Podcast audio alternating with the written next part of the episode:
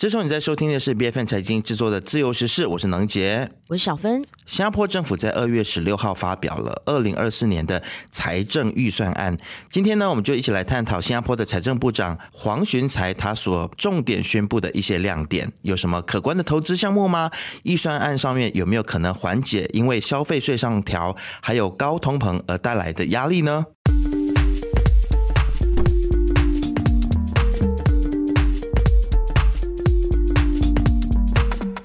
是副总理兼财政部长的黄循财正式或点名为现任总理李显龙的接班人以来呢，发表的第一份财政预算案哦，也是新加坡携手前进路线图列出来的第一部分的这个计划。那回顾过去的一年，全球的经济低迷，所幸新加坡的经济表现还不错，略微提高了百分之一。那预期今年将持续保持这个经济的增长，但他也坦诚说，国际的前景不明朗哦，三十。年的和平稳定时代已经终结了，目前处于无法逆转的冲突时代。国际大国之间侧重于国家安全，更胜于经济互相依赖，而传统的合作模式也正在瓦解。那同时呢，新加坡面对到的这个地缘政治风险仍然很高，尤其全球能源市场和供应链等等，还是可能会受到欧洲啊，还有中东冲突打击。但他强调呢，新加坡较其他的国家是更有实力的来推出。大胆的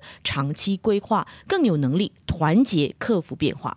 那么在谈到今年新加坡的这个经济前景的时候呢，黄循财他就表示说呢，二零二三年度新加坡的这个财政赤字大约是三十六亿元，但预期二零二四年度呢可以转亏为盈啊，稍微有一些盈余是八亿元，大约是相等于 GDP 的百分之零点一。除了通胀放缓，那预计呢可以实现百分之一到百分之三，呃比较高的经济增长。那么其实。实也表明了说，这个本地企业呢，可以从更强劲的市场的需求当中，还有这个更多的商业活动当中来收益。虽然挑战是蛮多的啦，但是也存在一些诶比较正面的迹象啊。预计国际通胀压力呢会慢慢的进一步减缓，电子产业可能也会经历一些反弹。那么亚洲继续作为全球增长的主要引擎，为新加坡不仅在中国，也在印度和东南亚创造更。多的机会。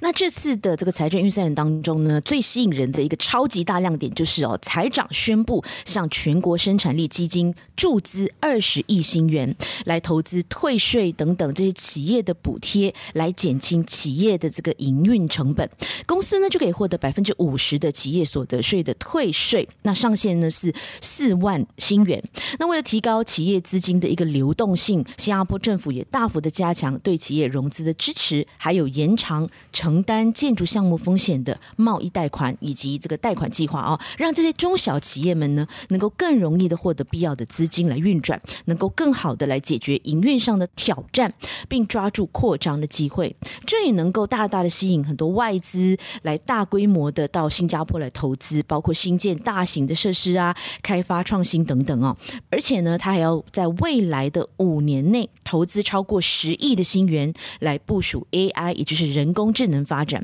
包括先进的晶片、人才的培养等等。另外呢，当局也计划和当地还有国际的企业龙头来合作，在新加坡设立人工智能卓越中心。同时呢，政府还拨出了三十亿新元来支援本地的。企业进行科研，那我是觉得，这对新加坡这样高度依赖外来移工的一个国家来说，发展 AI 绝对是一个诶不错的一个方法哦，而且也会吸引更多的国际精英还有跨国企业涌入到新加坡来投资。嗯，没错。那么除了这些之外呢，为了要应应所谓现在的这个网络安全上面的一些挑战呢，新加坡政府就会在榜额数码园区呢设立全国网络安全指挥中心。那么他们这么做，其实就是为了要加强网络的防御行动的协调能力，还有改善业界、学术界的合作啊。那同时也鼓励网络安全的创新。而在这个所谓的研究创新与企业二零二五计划当中呢，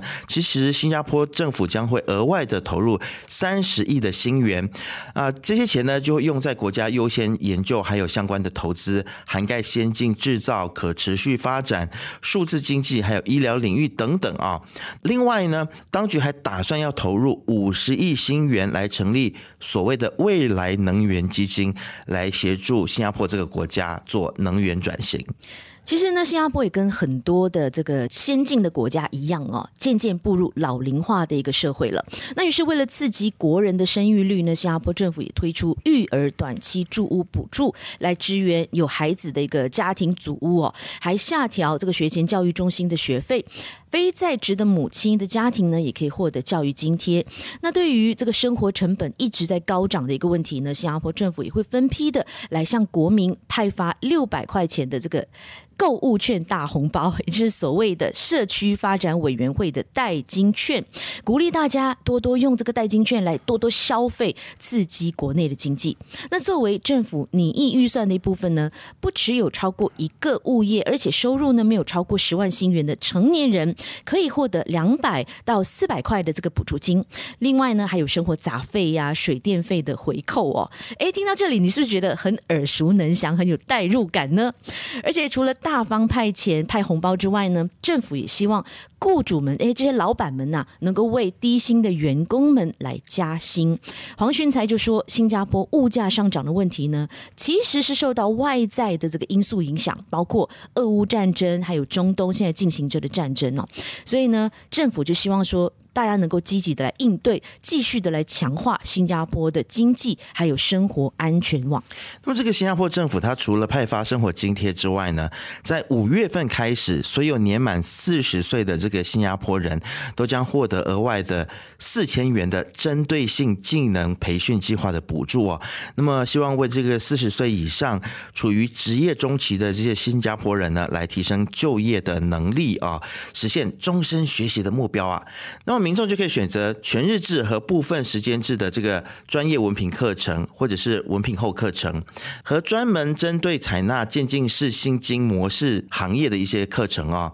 那我觉得这是马来西亚政府其实也是可以学起来的啦。与其一昧的去补贴，不如给你鱼竿教你捕鱼，还可以帮助到更多的高等教育学府。不是一举数得吗？那么这项技能创前程计划推行到今天已经快要十年了。那么新加坡政府呢，到目前为止呢，花在教育跟培训的开支呢，几乎翻倍啊，去年达到九亿元。新加坡的预算案的一个援助措施当中，我们还看到一个包括叫做定薪与援助配套 （Assurance Package） 当中呢，就注入了十九亿新元，发放新一轮的邻里购物券之外呢，一百四十万户的家庭会收到六百块钱的这个购物券嘛。那政府呢也决定向有需要的人士来提供住屋补贴，主要就是考虑到现在的这个房价实在是涨得太夸张了。但我想哦，这会不会又变相的来推？推高政府组屋的房价呢？因为我们知道新加坡是个弹丸之地嘛，那房子的数量呢也是很有限的。我们就来看看分析师如何评论。那有政治观察家就认为说，今年的这个预算案呢，诶，它不像是一份大选预算案哦，呃，比较像是留了一手啦。或许呢，是以这个新加坡携手前进运动衍生出来的政策，呃，用这样的方式来吸引选民。但也有观察家认为说，如果今年的财政预算案获得国人人的积极回想的话，其实今年进行大选也是有可能的。那新加坡管理大学杨邦校法学院副教授陈庆文呢，他也认同这次的预算案不像大选预算案，但仍然是非常的慷慨的，有照顾到不同的群体。但似乎在政策宣布方面呢，是留有一些玄机的，似乎要在下届大选当中呢，将没有宣布的相关。的延伸政策。比如说呢，就通过一些的这个所谓的临时财务援助，来帮助那些非自愿的失业者重新回到这个职场，来作为一个课题，来吸引民众来投执政党，也就是人民行动党一票。另外呢，新加坡经济学会，也就是 ESS，在二月十七号举办的一个讨论会上呢，就有专家表示说，二零二四年的这个财政预算案呐，是政府针对经济可能因为受到人工智慧啊，还有这个。气候变化和人口老龄化等等发展趋势而做出的一次引人瞩目的这个尝试哦，但问题来了，政府计划的预先资金系统有哪一些已经知道的呢？或者是这些预先的资金对于国家储备金的影响是什么？希望呢，新加坡政府能够提供更多有关这个支出资金的讯息哦。那整体来说呢，我觉得新加坡这次所公布的这些策略性的措施，真的可以说是有善待到平民老百姓，甚至是说很有利于投资方还有企业家们哦。除了提升投资机会之外呢，也让这个企业从减税、改善融资条件，还有提升个人的这个职业技能等等当中来受惠。我觉得马来西亚政府可以多多参考新加坡是怎么进行整体规划或部署的哦。毕竟新加坡的人均本地生产总值这几年都在持续的增长，甚至还破了纪录。这反映出新加坡强劲的经济复苏能力和稳定的增长轨迹。不知道你怎么看新加坡今年的财政预算案呢？是不是很羡慕啊？有什么是我们可以学习的？为什么马来西亚明明先天条件就样样都比人家好，遍地都是资源，但还是能够把一手好牌打烂呢？都欢迎你留言跟我们讨论。自由时事是由 B F N 财经制作的节目，你可以在财经的网站 C I J I N 点 M Y B F N 的网站以及手机应用程式，以及到各大播客平台都可以听到我们的节目。自由时事，自由聊时事，让你做出正确决策。